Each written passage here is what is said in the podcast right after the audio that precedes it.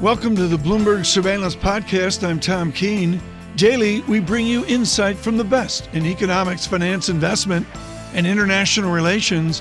Find Bloomberg Surveillance on Apple Podcasts, SoundCloud, Bloomberg.com, and of course, on the Bloomberg.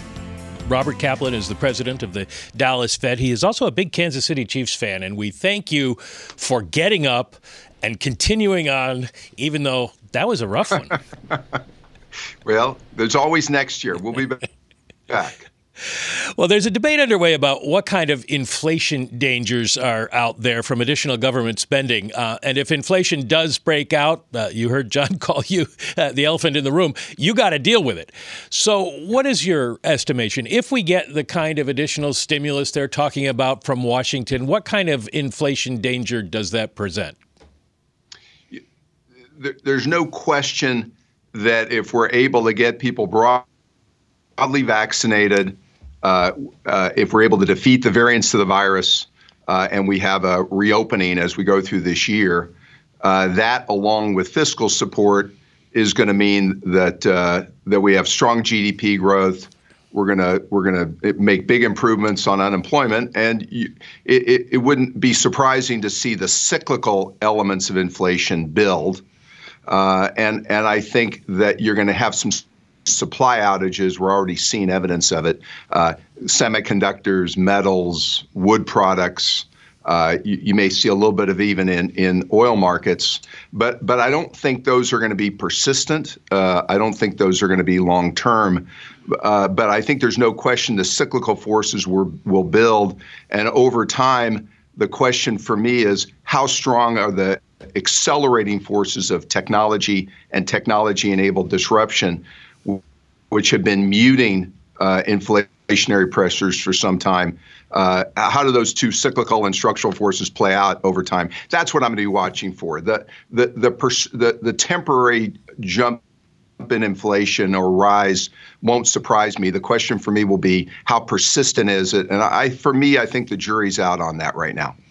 Well, they're talking about a package that would be three times the size of what the CBO projects the output gap to be. Is that too much? So I'm going to not surprise, won't surprise you. I'm going to deliberately stay away from that topic. Uh, what, what right now at the Dallas Fed, uh, before any new package is enacted, we're already our forecast for GDP growth this year is approximately five percent. Uh, it's going to be again loaded toward the latter parts of the year, and it assumes that we're able to vaccinate the uh, the uh, population broadly and uh, and defeat these variants and get more mobility and engagement. I think what I'm hearing in my district uh, is what we need first and foremost, uh, which is being discussed, uh, as you know, in these package debates. We we need more money to help achieve these vaccinations. That's the key right now. Uh, and it's going to take mobile units, it's going to take more personnel. Uh, but if you can get people broadly vaccinated and get more mobility engagement, that's what will open the small businesses and get a lot of these a lot of these uh, people that are out of work back to work and more money to reopen schools in person. Schools I'm talking to need to be retrofitted, and we've got a historically high level of women who've left the workforce, working mothers uh, and we need schools to be reopened uh, and and some investment also in childcare to get those women back into the workforce. That's critical. So those are some of the priorities I hear about. Obviously, extended unemployment benefits to bridge when we're until we're able to get people back to work. That's another priority I'm hearing. But th- those are some of the things I'd mention. I'll stay away from the debate in Washington. Uh, we've got three trillion authorized so far for COVID relief, and another two trillion is what they're talking about.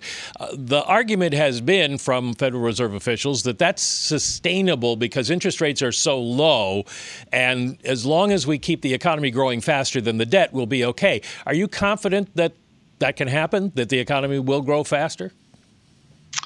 Uh, we're going to get a strong boost to GDP growth in 2022, which I just talked about, and above trend growth, excuse me, in 2021, and most likely above trend in 2022. The issue over the horizon uh, is what are we doing to improve sustainable GDP growth. And what do I mean by that? Once we climb out of uh, and recover from the hole we're in and recover from COVID, we're going to get back to some real challenges we had pre COVID. Slowing workforce growth, aging of the population, and productivity growth has not been sufficient to offset that. And so, what would help with that? Find ways to improve labor force growth. Again, I talked about women reentering the workforce, but also early childhood literacy, uh, improving secondary education, skills training, closing the skills gap, more widespread Wi-Fi in the United States. Uh, I, I, I would love to see more investments in education and some infrastructure items, particularly Wi Fi, that will help create more sustainable growth. But that'll be the challenge that we're going to be talking about over the horizon how to improve workforce growth and improve productivity. And, and so, w- will we grow faster than debt grows? Uh, we're going to have to find ways to improve GDP growth, uh, or otherwise, the answer to that, uh, I don't know whether the answer to that will be yes or no otherwise. Um, I know that you and all of your colleagues basically have said it's too early to talk about when you might taper QE. But I'm wondering how you assess the danger of inflating a bubble in financial markets, which is what a lot of people on Wall Street are talking about now, uh, and the 120 billion you're buying a month to keep markets functioning when markets are functioning just fine. Uh, is is there a point at which you think um, the danger of the markets bubble is bigger than the danger of pulling back just a little bit?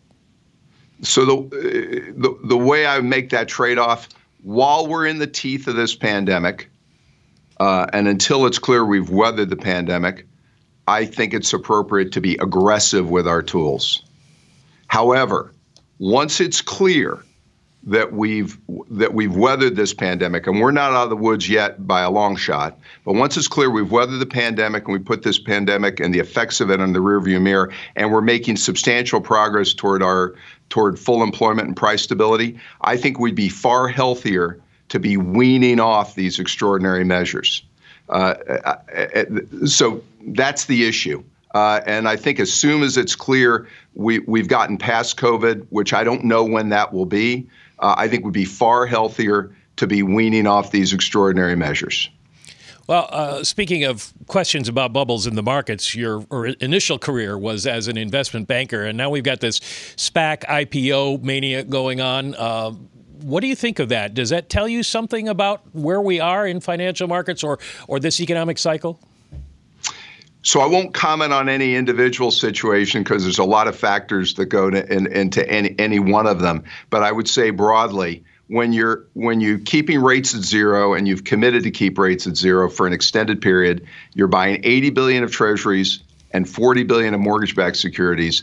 We should expect that that's going to have a material impact on liquidity, financial assets, and uh, that's why I've said we'd be wise as as soon as we're able to.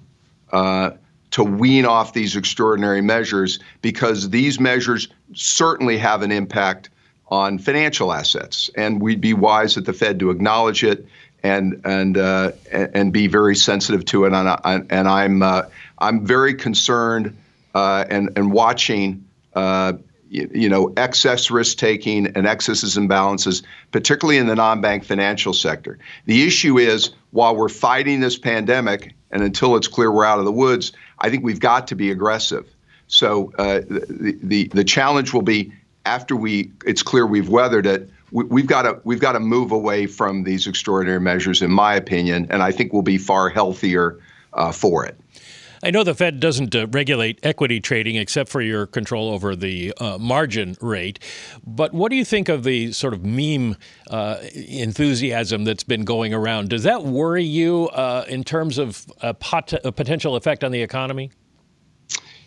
So, I, I, I, again, I won't comment on any individual situation. Uh, I, don't at the moment see uh, systemic risk in these markets, but I do think you're seeing, and I'll speak broadly, not about the situation you asked, but broadly, you're seeing the effects, as you'd expect, of uh, of again uh, 80 billion of treasuries and 40 billion of mortgage-backed securities. I think it's necessary while we're fighting the pandemic. But again, as we, after we get beyond it, I think we need to wean off some of these extraordinary measures. And I'm watching non-bank financial markets very carefully and uh, what I would call excess risk taking. What I mean by that, positioning that when um, uh, when vol- volatility is relatively low and credit spreads are tight and liquidity is good, look benign. But in hindsight, when you get a vol spike and credit spreads widen and volatility tends to drive up, drop, you find people realize they're over risked and they've got to de-risk and they've got to do it quickly.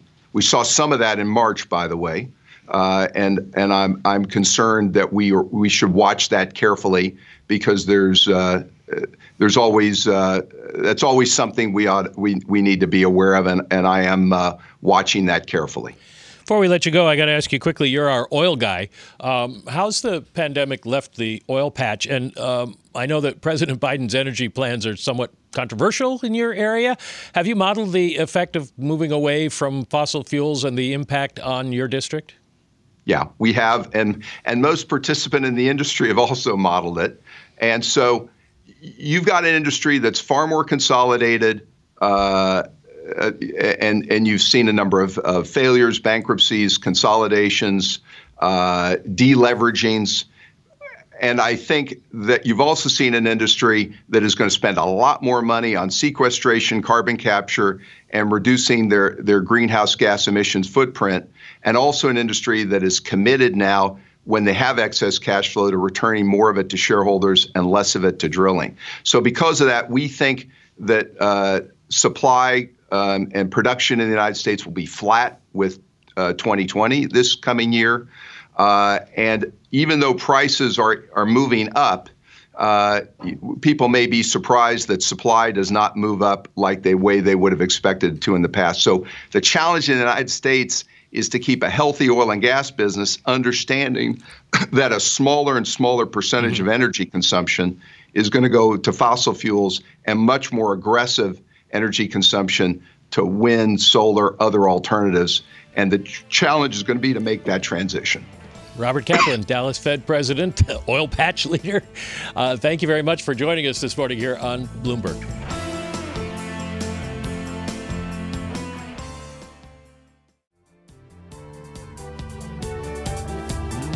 Troy Gayeski of Skybridge, waiting patiently. Troy, is it about the spread still? or is it about the yeah, absolute look, yield? Come on. it, it's it's really about just an overwhelming amount of monetary stimulus in the system, right? And, and to your point, negative yields, real yields in, sovereigns that keep getting more negative as inflation comes back and rates can't haven't caught up yet. And there's just a dearth of income. I mean, the only markets in the world that have still meaningful cash flow are, are in mm. structured credit because they got hammered so bad in March and they haven't come back fully, and the fundamentals still look fairly attractive. Um, but from our perspective, and not to back up Lisa and, and Tom, by the way, thanks for calling me esteemed. Um, but you know, if you're going to make a choice right now where you want to be in the capital structure, at, at, least in the equity part of the capital structure, you still have meaningful upside. That this waterfall of waterfall, uh, waterfall of cash and fiscal stimulus can drive higher. Yes, you can get spreads to tighten more, but high yield hasn't been high yield for the last six months at least, right? It, it wasn't even that high of a yield coming into yeah. the crisis. So, you know, from our perspective, you, you, have massive money supply, massive fiscal stimulus that's just driving all risk assets yeah. higher. Troy, I've been dying to ask you this question. In the tumult of the last, what, three weeks, what have you learned as an observer of hedge funds about GameStop and all that, Robinhood and all that, and the yeah. long short structure of the hedge fund world? Is it forever changed? You know, forever is a strong term, Tom. Um, you know, and much of the, you know, obviously GameStop and, and, AMC and stocks like that. I mean, they behaved very similar to what happened in the late '90s, but just on steroids. Like everything else is on steroids in this post-pandemic period. And, and so, what long-short equity managers are doing across the board is they're moving up in market cap in terms of the shorts that they have on. They're getting even more diversified. Typically, their short positions are a quarter to a third that of their longs just because of the asymmetry in your face. Uh, also, when in doubt, uh, if you're concerned about systematic risk or beta, there's nothing wrong with using S&P futures or an ETF to take that risk out. But most importantly, avoid crowded shorts. I mean, that's kind of shorting 101. Um, I understand the the you know profit motive, but you should never be in shorts with uh, more than 30% short interest outstanding. So uh, that, that's some of the changes that are taking place right now. But Troy, to build on what Tom was talking about, there's sort of a larger question here. Can hedge funds get really outsized value? Can they really find alpha in a world dominated still so much by central bank liquidity? A world that has proven uh, inauspicious, I should say, for hedge fund performance over the past decade? Well, inauspicious is a strong term. I mean, the hedge fund industry as a whole did very well last year, particularly, protecting capital in March. It's always been challenging to make money on the short side. Um, most investors expect to lose money through shorts over time. But one of the key to having short positions is to stay in the game, right? To mitigate downside in months like March or Q4 of 2018 or during the Eurozone crisis so you can protect to the downside and then go on offense. Um, that being said, and we talked about this last time I was on, the industry is certainly more net long than they've been in quite some time because, again, of that cocktail of you know fairly good virus news, powerful money supply, a never-ending fiscal stimulus that many would argue is is too large at this stage of the game. Um, so yeah, alpha on the short side's always been hard. Uh, but fortunately, there's been both the past year and so far this year, there's been more alpha on the long side and obviously negative alpha on the short side. Final question for Lisa. Drum roll. Have we yeah, got an asset on, shortage, Troy? Let's do it. This is for this is for Lisa. This is dedicated. That was the Thank dedication. Oh, okay, sorry. Do we have an asset shortage? Do we need to issue more debt, Troy? You know, that's a great question, John, because, you know, uh, when people look at deficits, what they always look at is the liability side of the balance sheet, and they don't look at the asset side of the balance sheet. So, you know, as the Fed reflates, right, and the Fed also um, prints more money, um, and the government issues more debt, what's happened, particularly the past year, is the value of assets has gone up far more than the value of debt. So you could argue that one way to cure that is to print more debt.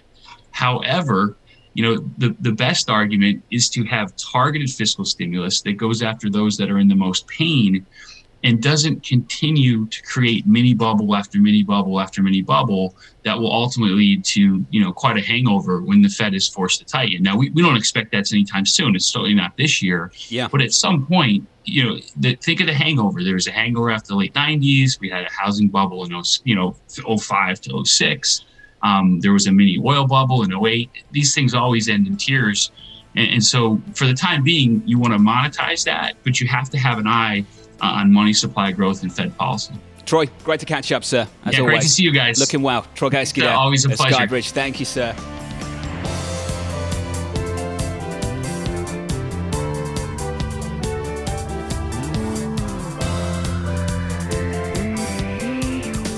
Bloomberg Intelligence, Michael McGlone has done the best work on Bitcoin. He's looked at the dynamics of it, he's looked at the modern market features of it. He's clearly been way out front in a vector uh, moving higher from the lower left to the upper right, as a skeptic uh, Dennis Gartman would say. Michael McGlone joins us this morning with Bloomberg Intelligence. Michael, I want to go back to first principles in a Bloomberg article today on coal in Western China. There are things called miners from Butch Cassidy. Who are those guys? It's a global decentralized network following any place they can find cheap energy. From a strategist standpoint, the bottom line is there's 900 coins that can be mined a day. That's the max.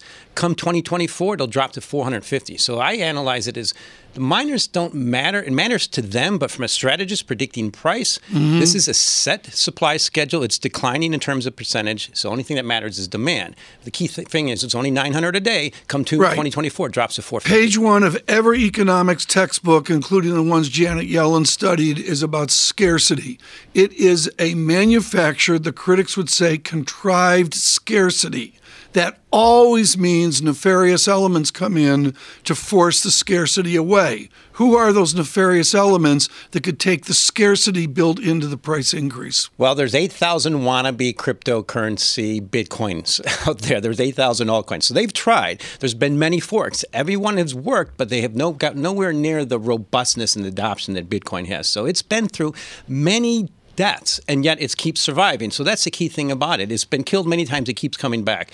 It's gained that global robustness. It's the the go-to reserve now digital asset. I will say, uh, Tom, I just have this image of Butch Cassidy behind a computer plugging in algorithms in he used Venezuela, them in Bolivia, and it's it's it's really quite an image. I will say, Mike, there is also a question about just how much institutional adoption there is. This was raised, of course, by Tesla yesterday, coming out and saying that they will soon uh, accept Bitcoin as a form of payment.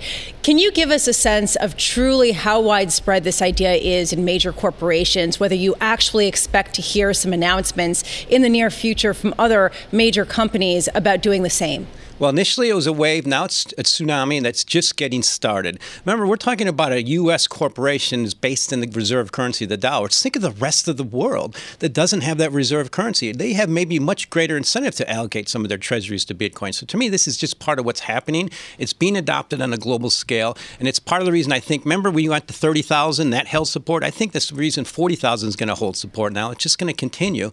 Something has to go wrong, which I knock myself around every day for. I don't know what it it is right now, but it's on the, it's in that unique phase where sometimes the technicals don't matter as much as what's the next support, should it hold, and just focus on your next resistance, which we all kind of know is around 50,000. It's a Mike, round number. The more institutional buying we get, do you think it makes it more complex, more difficult for the government to step in and do something?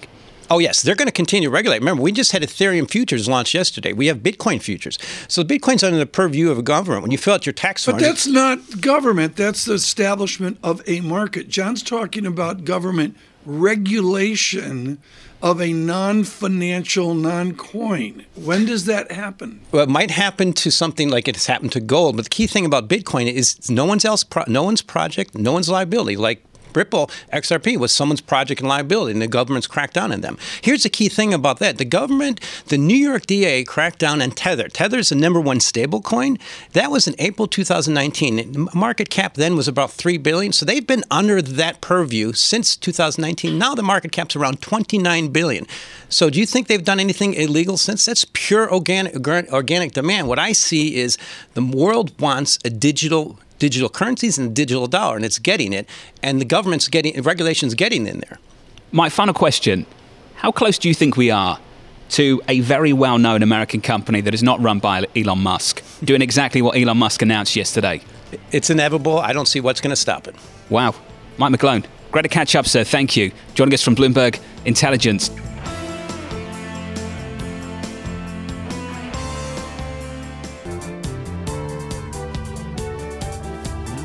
This is an important interview. Julie Norman is at the University of College in London. She is a political science professor, but is truly one of the world's experts on political activism and social movement. A different take on what we will witness in Washington today. Julie Norman, if you look at the Republicans, the grand old party, the path from Lincoln to where they are right now, there seem to be partitions, and one of them is militia, and some of the violence we saw January 6 as well. Tell us about the social movement that defines a more assertive, a more aggressive Republican Party. Well, Tom, I think there are different movements going on right now in the Republican Party, and that's pretty clear, and, and across the left as well. I mean, part of what we're seeing in the Republican Party is people who have very legitimate grievances, who saw Trump as somewhat of a channel for that and are just kind of getting into more of this populist way of thinking. But I think that's alongside much more long standing groups like some of the far right extremist groups that we saw at the Capitol those groups have been around for a long time. They will continue to be around in the future. Um, they really took advantage of that historical moment right. and have been pretty savvy about recruiting some other individuals into their um, into their ranks these days. What can be the institutional response to the reality of guns, weapons, rifles, whatever, uh, in a legislative branch, whether Repub- Republican or Democrat? What is the expected or best outcome for the institution? Well, Tom, I think our institutions, and this, you know, this is true for Democrats and Republicans, that most individuals, most lawmakers, and even most American citizens have pretty strong respect for our institutions. They want to see them function well. They don't want to see them becoming you know, places of, of brawls and violences, even maybe as they were in our in the past in our history. And so I think it's just it makes sense that certain safeguards are put in place to make sure that happens. With that said, I don't think anyone in Washington wants to see the more militarized state that it's in right now continue forever. Those precautions were put in place, obviously, for a reason following January 6th, but they will be, you know, it, will go back to some kind of normal uh, in time, but probably with more security measures than we had in the past. Julie, uh, in addition to the highly partisan uh, discussions around impeachment, around the stimulus package, there has been an international effort to regain ties uh, with some of the allies of the United States. One interesting note is that President Biden has not yet had a conversation with Xi Jinping, even though he has had a conversation with Vladimir Putin of Russia. What do you make of that? Well, I think it's a couple of different things, Lisa. For first and foremost, is that with Biden, we can expect him to really continue some of the policies of the Trump administration in terms of being tough on China. Biden is not looking to really change that relationship that much, even though his approach might be a little bit different. I think with Putin and that phone call, Biden is also trying to show that the U.S. will stand up to Russia as well in a way that was different from the Trump administration. But there were just certain uh, situations of urgency there that required that call and that engagement. The New START treaty, for one, that would have expired this past week if they hadn't had that call and that kind of engagement, as well as trying to put some pressure on Russia around Navalny and the demonstrations around his detention. Julie, always wonderful to catch up with you. Thanks for being with us. Julie Norman there, University College of London professor. A really important day down in Washington, D.C. Thanks for listening to the Bloomberg Surveillance Podcast. Subscribe and listen to interviews on Apple Podcasts, SoundCloud, or whichever podcast platform you prefer. I'm on Twitter at Tom Keene. Before the podcast, you can always catch us worldwide on Bloomberg Radio.